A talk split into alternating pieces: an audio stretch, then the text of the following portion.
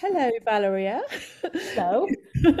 we are talking to Valeria Bullo, who is an experienced production executive and production consultant with a strong passion for mental well-being and inclusion in the TV and film industry.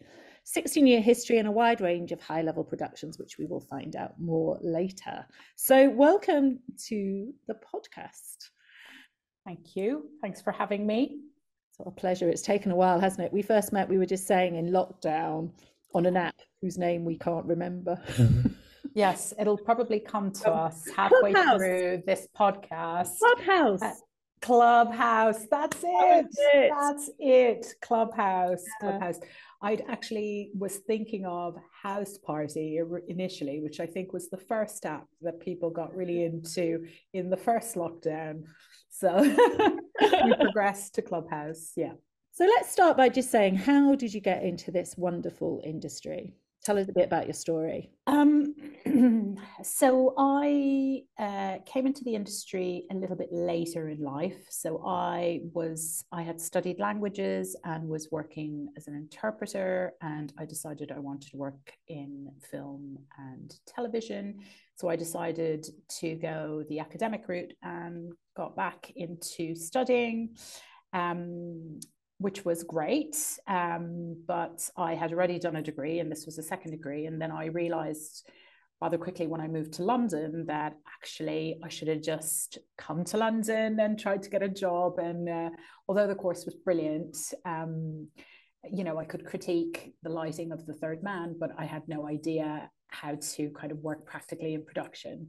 So I moved to London in 2006 and I quite literally began knocking on doors because it was, you know, there was no, I mean, the internet existed, thank God. I'm not that old, but it, there was no ways of getting work other than, you know, cold calling and meeting people for coffees. Um, so what yeah. was your first job, your very first job in the industry? My very first job was working uh, as a producer's assistant for uh, a Harold Pinter play that they were putting with the late Harold Pinter himself, they were putting into film. And um, it was definitely a baptism of fire. Um, although I'm a huge Harold Pinter fan, he was um, quite a complex individual. And, and it was with a big heavyweight cast Penelope Wilton, Colin Firth, Sophie Okonedo, Michael Gambon. Wow. So it was with all these huge actors. Um, and also, I had just moved to London. So I was, you know, living the London life, working in Soho, staying out till all hours and kind of rocking up at work. But I, you know, I worked, I waited tables, I worked in bars, kind of waiting for the phone to ring. It took me a long time to get that first break. But what an amazing first job. I mean, what did you learn from that? I mean, I, I learned a lot of really tough lessons on that job. Um, and I think when I look back now and I think of the industry where I cut my teeth, I think that's where I met a lot of those first initial toxic working environments, not specifically in that job, but in, in, in many others, that was the start of it. You know, this kind of culture of having to completely sacrifice yourself in in honor or in for the sake of the job. You know you would do anything you know that kind of line from um, um, the devil wears prada you know a thousand girls would kill for this job. And um, i was very quickly reminded of that because i was you know still having a bit of a life like i was saying you know i was coming in. There was people that i had worked with that sort of reminded me quickly that you know you kind of weren't allowed to have a life. Um, and how did you feel about that when you were younger? Because you stayed in. I yeah, I, I I believed it. I was full of passion and drive, and you know, I realized fairly quickly that it was films that I wanted to work on. Um, I sort of prior to that kind of film job, I had done, you know, I had been in London for two years prior to that, and you know, I would take anything, any job that was going. I did a ton of free work, of course um, which I don't condone in the slightest anymore um, because I was really kind of struggling to make ends meet. I was working in sort of corporate film as well, which was, you know, a lot more lucrative. And I worked with a lot of great people. But um, yeah, it was films that I wanted to work on. And I quite quickly adapted to that and thought, yeah, absolutely, I've got to give everything up. But when you have a lot of energy, well, I guess you're younger and you don't have anything else other than, I guess, your group of friends, it was very easy to make sacrifices then. So, why was it that you chose drama and, in particular, features to focus on? What was it about that? Um, I mean, on a really sort of, you know, kind of if I dig deep down inside and I think about where my passion lies, it was that the film that really inspired me was a fantastic film. It was a documentary called Dark Days, done by Marc Singer he was a model, an English model who went to live in New York and had never picked up a movie camera before. And he made this incredible documentary with some homeless people on the abandoned Amtrak lines of Penn Station. Um, and he said, if I ever win anything, um, I'm going to give all that money to you guys and get you off the streets. And that's exactly what happened. DJ Shadow did the soundtrack for it. It's an incredibly intimate uh, documentary, and it just blew me away. It changed my life and I thought, okay, that's that's where I want to be. I want to be behind the scenes, putting all the pieces together. It's it took me a while to figure out it was production, but that's where I knew I wanted to work. But you were driven to drama more than documentary. Yeah, that- yeah, yeah. That's a really good observation. Absolutely. Um, it was just when I started sort of here working on various, I mean, there was lots of other films that I became, you know, I was a big Christopher Nolan fan in university um, which was one of my first uh, experiences as well. After that, I managed to work on a film of his. It was just, I really loved the idea of being part of this kind of huge project and getting and being part of that chain. Um, I wasn't really interested in being the kind of creative force as such or the center of attention, being in front of the camera. Um, it was, you know, and I feel there's a lot of creativity in production as well. You know, it's not just in yeah. front of the camera or direct directing or, you know, one of the crafts. So tell us a bit about the next stage of your journey through some of those amazing dramas you worked on. Just maybe roll them up the big list. yeah, yeah. So I mean, I mentioned Christopher Nolan. I mean, I had gone on because of my passion in documentaries. I still kept fingers in many, many pies. So I had um, managed to kind of carve quite a decent career out in corporate film and documentaries. I had just been in Central America in um, El Salvador producing a documentary. And I had come back to the UK, and some of those people that I had sort of been, um, you know, I would say there's a fine line between stalking and being persevering, but as some of these people that I'd kind of hit up for work over the years, one of them got back in contact with me and said, Look, I have um, this feature film, love to get you involved. Um, I told her I'd, i was just back from uh, El Salvador, and she said, "Oh, you won't be interested because it's just a production assistant position." Anyway, I per- persevered. I got the job. It was Christopher Nolan's uh, Inception. Wow. It was one of the most exceptional experiences of my life. Obviously, I was a fantastic production assistant because I was so experienced. But it was um, very freeing because you don't have that level of responsibility that you have kind of at a and, more senior level. Why was it so exceptional? What was it about that production? It was a, an opportunity to really see a classical, almost like a classical life lesson in traditional filmmaking. He's a very traditional filmmaker. Uh, Warner Brothers have these airplane hangars um, uh, out in the I won't say where just in case they're still doing this, but they have these air, disused airplane hangars where he would build all of his sets. So he still had the sets from the Batman films. Um, you know, the for anybody who's seen Inception, the spinning room, you know, it was seeing the kind of special effects as opposed to relying just on CGI. I mean, it was absolutely incredible. Um, he's a very kind of uh, strict sort of um, almost Hitchcock style director. So, you know, he wears a suit on set. And even when we were in Morocco in 40 degree heat, you know, it was just very interesting and just exhilarating to be a, very close observer of all that. And I got to travel with them all to Paris and uh, Morocco. It was just a really phenomenal experience. And so that was as, as a production assistant, and that yeah. what did you go on to? so yeah, so I took a step down, quite a significant step down. And then what that job did, it, it really kind of opened the floodgates. So at this stage, it was maybe, I don't know, five years. I'd been trying to kind of break in, even though I'd had that amazing, you know, opportunity with the Harold Pinter film. Was a long time before this other job came along.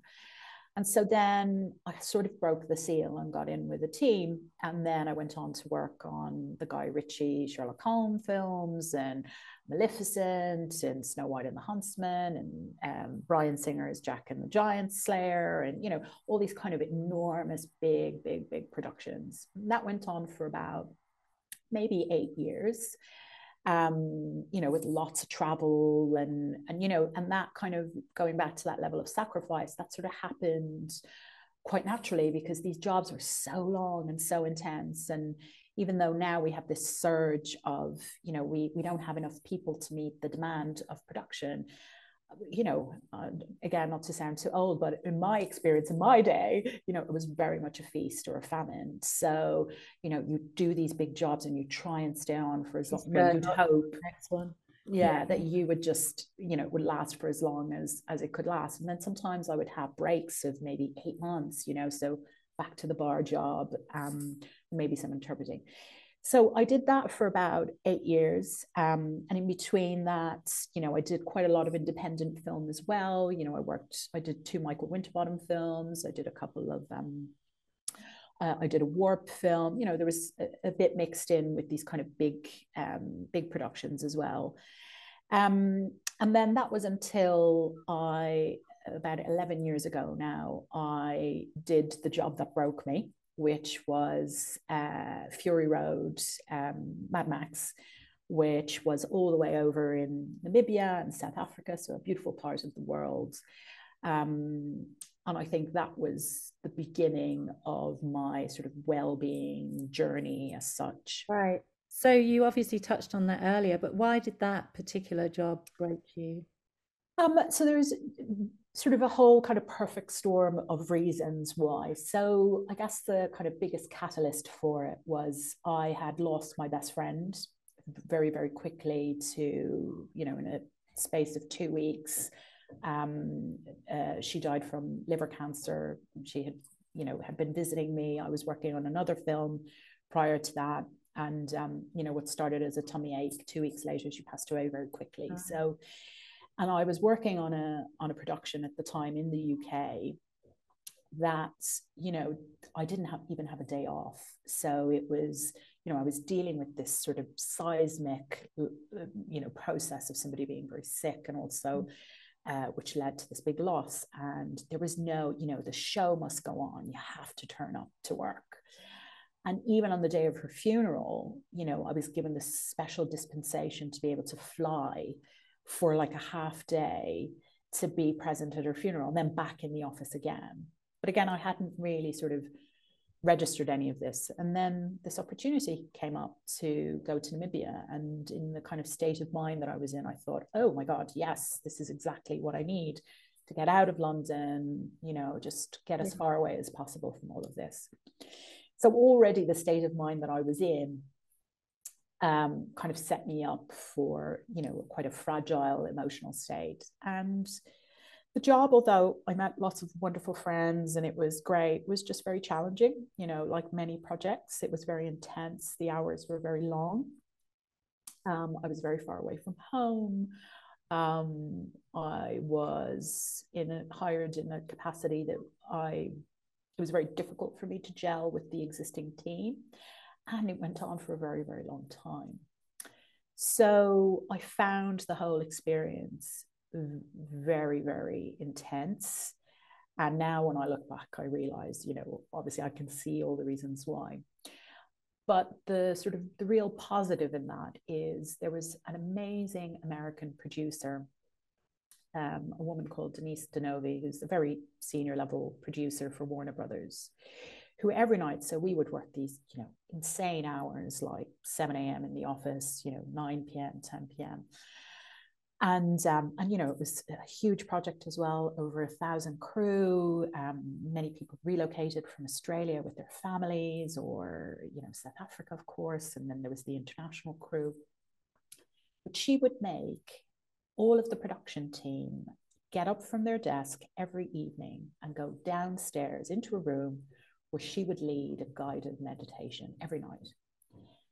And of course, we all rolled our eyes and thought it was the most ridiculous thing ever. I can't believe she's making us get up from our desks. But slowly but surely, we all really embraced this incredible, you know, 20 minute brain gap feed oxygen to our minds and souls so much that um, she recommended a couple of books and i mean it really really helped me center and deal with my grief at the time.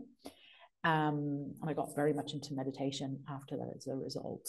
Um, but after that experience i came back to the uk and said okay i need to learn how to do something else because i don't know if this is sustainable for me Right. And what did you do next? Because that is a very full on experience on many. Yeah. Levels. Yeah. And, and, you know, we were away, there's people away on that job for two years, you know, and it was a small village. And, you know, there were moments I was in this tiny trailer in the middle of the desert and I could have been in a car park at Sainsbury's in East London. You know, it just, all I saw was the four walls of this um, trailer. Um, so I came back to the UK and I decided I was going to get into teaching. So I taught production for a year. So I took a break um, at film school. It was an amazing experience. Again, now when I look back at my career, everything kind of joins up, but at the time, everything felt very disjointed. So it was great to be around young people. It was great to, you know, be with the future filmmakers of, you know, tomorrow. Um, and it was just what I needed. You know, I really focused. Um, that was the year, you know, I bought my flats. I I just did a lot of again, looking back, I can see obviously I did a lot of therapy, you know, in dealing with the loss of my friend. Mm. I can tell that, you know, I just really threw myself into some self-care. But I wasn't sort of conscious of what I was doing in a way. You know, it was more like, oh, I need to, you know, stop okay. feeling so awful and change what's making me feel so so bad and what did that lead to what sort of change in your career well interestingly enough um, that led to uh, a different approach to the industry. So I was offered, after a year of teaching, I was offered the opportunity to um, become initially a production, uh, an internal production coordinator, and which then led to become a production executive for an uh, in-house. So it was, you know, the kind of um, holy grail of freelancers, um, you know, this kind of in-house role. Um, so it was for a small UK production company. Um, you know, I say small, I mean, it's quite significant. You know, they're uh, the company responsible for you know Selma and Pride and Suffragette. So it was a really good time to join. There were films. Also, I had become quite, um, I guess, desensitized with the big, massive blockbuster productions. Right. I wondered whether you know there were films I would actually want to go and see, and why was I still you know why was I in this industry at all? Yeah. So it was wonderful to join an organization that was sort of championing female talent or diverse female directors, you know, Gurinder Chadha Amma Asante Um, uh, it was just a, it felt like a really meaningful time as well. Themes of, you know, LGBTQ plus films or, um, yeah, it was, um, it felt like a really good time. So I was in house for about six years. As you know, this um, I'm selected for BFI female founders. So, what would you say is the impact on women compared to men with regard to mental health, well-being, and the issues we've been talking about? Well, I think if we look, um, so first of all, to answer your question, absolutely, I do think women are affected hugely, um, and also often um, overlooked for opportunities and therefore the impact that that has on mental health and well-being. Um, the fact if we even just look ex- exclusively at the times up movement the fact that it took the times up movement to really significantly change the policies and ways in which we work within our industry which we still haven't resolved in terms of bullying and harassment but it took that length of time, however many uh, you know, I don't know whether we're in the hundreds yet, but at least, you know, 80, 90 years for things to change for women. So I do think, um, you know, people from underrepresented groups are disproportionately affected uh, within the film and TV industries in terms of the impact on their mental health, and women certainly fall within uh, that category. So I do think that women are affected hugely um, by becoming mothers. You know, we're on instantly pushed out of the industry, and therefore. Um, you know, have to leave, and uh, you know the talent drain that happens with that. So I think there's many aspects to um, just being a woman in the industry that puts it at a disadvantage, and therefore it affects her mental health. So tell us a little bit about what you did to respond to the needs of women and mothers in the industry. So, fast forward to four years ago. Um, so, I went back to being a freelancer. Um, I then became a mum and I became a mother a bit later in life, like many women in the industry. I was so focused on my career. And I had also, in the sort of last kind of in that recent time, just before I became a mum, had been quite bullied quite badly within the industry. Um, and then I became pregnant, and I, when I was kind of sort of looking at re-entering the industry, I really felt pushed out. I felt like there was no place for me. Um, I also didn't really have any role models. The only women that I knew who were mothers within the industry were very wealthy and therefore you know had maybe live-in nannies or a family support network. And i had neither you know both my partner and i um, are not not english. And therefore it was like what do people like me do? And so i thought you know at this stage i had also really over my time when i was working in house understood that i really wanted to do work that was more meaningful i want you know i had done a little bit uh, i had been a mentee myself, but I'd also done a bit of mentoring myself. I had done a few master classes for um, some new entrants that you know had come from diverse backgrounds. So I sort of had a feeling that um, I wanted to kind of work where um, put my energy where it was sort of more meaningful so then the pandemic happened. I had been offered a job, and um, that dried up very quickly. The pandemic happened, and I wanted to create a space for mothers working in the industry. So I set up a community peer support group for women working within the film industry, which is called Cinemamas.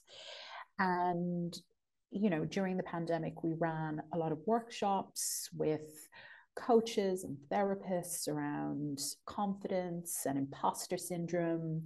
Um, but what became really evident, having created this space, was that, like a lot of people, but in particular maternal mental health, but just that a lot of women and a lot of parents, given the challenges that we were all dealing with homeschooling, those gendered roles. You know, it was the, a lot of the women that were having to do the homeschooling and the house cleaning and the cooking and the working if they still had a job. And so it became really evident um, the importance of mental health and well being and creating a safe space for women to have that. Um, and so it, it really became a, a focus. Um, and over the course of that time, you know, we supported a lot of women through that.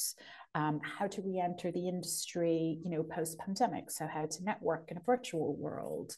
Um, what was really fascinating, um, and, and, that was my first sort of sense of it being a problem that wasn't just within women or just within parents, was that we would often have people join our online sessions who were neither parents or women. You know, we I remember, and I always use him as an example because it was such an exceptional um, uh, contribution that he made. There was this young uh, cinematographer who said, you know, I'm not a parent, but maybe one day I want to be. And I'd love to sort of hear from the others in the room, you know, how you're doing it. And he also said, you know, a lot of what you're talking about are things that we all suffer from, like insecurity or lack of confidence and so on. And so, off the back of that experience, um, which is still running three years on, we had our first in real life event on the 22nd of September of this year.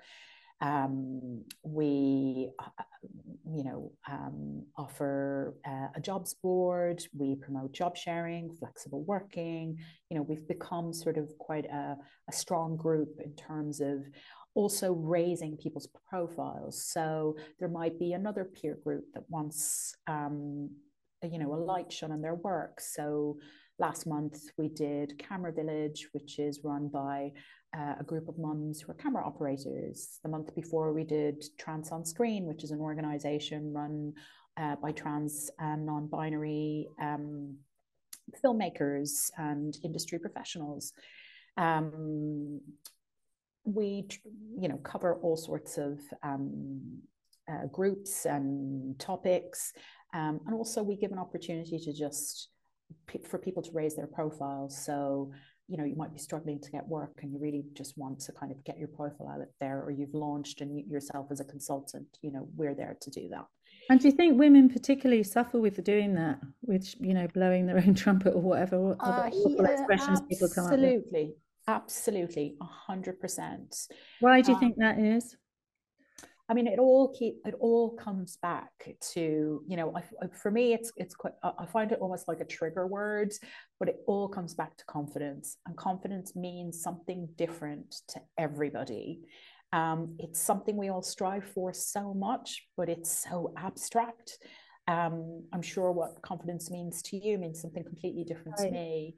Um, you know, I always I have a friend who always says to me, "Well, what would a middle class white man say in this situation?" You know, because that's in our head the epitome of confidence, right? Because we just stop ourselves. You know, I have often stopped myself from applying for a job or going for something because I think I'm not trained enough, I'm not qualified enough, I need to do more of this or more of training. We're the ones that kind of go back and, you know, study. If you look at, you know, we mentioned imposter syndrome previously, if you look at the kind of traits of imposter syndrome. There's a lot of this kind of overachieving.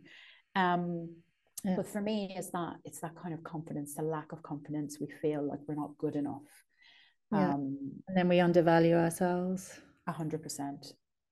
Yeah. So did that lead to the toolkit that you developed? Absolutely. So off the back of that kind of huge piece of work, because also to, you know in in complete honesty you know i had lost all of my work. I had been on maternity leave the year before. I had just gone back into the industry. I was working as a production consultant for a really cool indie production company. And then it was you know i sort of felt like the pandemic took it all away. I also wasn't financially independent because my I had no income so i threw myself it was such a a haven to be in this virtual world with all of these women that felt exactly like me. So, off the back of that, I was offered the opportunity to um, be part of the whole picture program. So, the program, so I was one of the respondents to uh, a groundbreaking piece of research that the Film and TV charity carried out in 2019, which was called the Looking Glass Report the Looking Glass report was a survey which was done nationally across the UK, which essentially highlighted that people in film and TV were in the middle of a mental health crisis. In response to that, um, with the support of funders, so partners within the industry, um, the whole picture program was launched.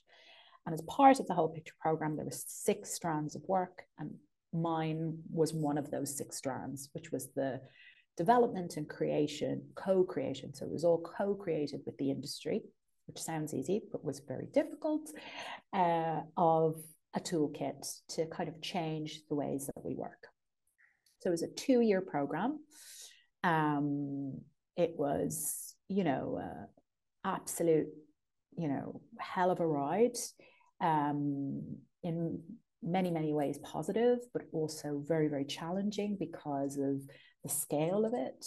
I think we hadn't anticipated how big it was going to be. You know, this is one toolkit for the whole industry, film TV for every genre, and wow. to have it all co-designed. So that means that you're co-designed, so created by the industry for the industry. So, you know, hundreds of consultations, um, obviously a working group, many, many focus groups, but also um, the charity wanted a test and learn approach. So what I ran on top of that, because also bearing in mind I was a team of one, so it was just me. Um, I ran 12 pilot productions to test and learn what we were coming up with. So to see, you know, we didn't want to wait the two years to see if the toolkit worked. We wanted to test it all the way along. So it was taking those learnings, putting them back into the process. And it was, you know, incredible. And now to sit back and see the impact that it's having and that it's had already is actually, I'm so proud of it. You know, it's so great to see. I mean, I can't take all of the credit. You know, the, it, it, was made with the industry, so I can't take all of that credit. It was made so what do you think freelancers. is the biggest impact it's having that you're most proud of? I think it's just opening people's minds to changing the way that we work. That is by far the biggest obstacle and the biggest impact. Because going back to that kind of first experience and you know my experience of the film industry the sacrificing it all you know the no control over your life work life balance doesn't exist. You know what the example that i shared of losing my friend and not being able to kind of attend a funeral that is a common story. Missed birthdays weddings and unfortunately funerals. That is the way that we are programmed to think that we have to work. Whereas actually that's completely outdated the stats have shown us that we are a broken industry as a result of that toxic approach. Therefore, making, implementing small changes can have the biggest impact. And it can be really small things, you know, having a mental health first aider on your team, knowing how to signpost, um, creating some boundaries, you know, not being available 24 7 you know, I'm a parent, but I'm also a carer. I'm a carer for an elderly person. So for me, getting a WhatsApp message at like 11 o'clock at night, unless it's an emergency, that will trigger a huge amount of anxiety because I'll think something has happened. So Do you think it's also, also important for us to set our own boundaries within that and to 100%. learn that that's okay to do that? 100%. And having to unlearn because I've had to do a huge amount of unlearning as I've learned more about mental health and well-being and inclusion. I've had to unlearn those behaviors because we're sort of programmed in a way well this is how i deal with stress or this is how i work under stress.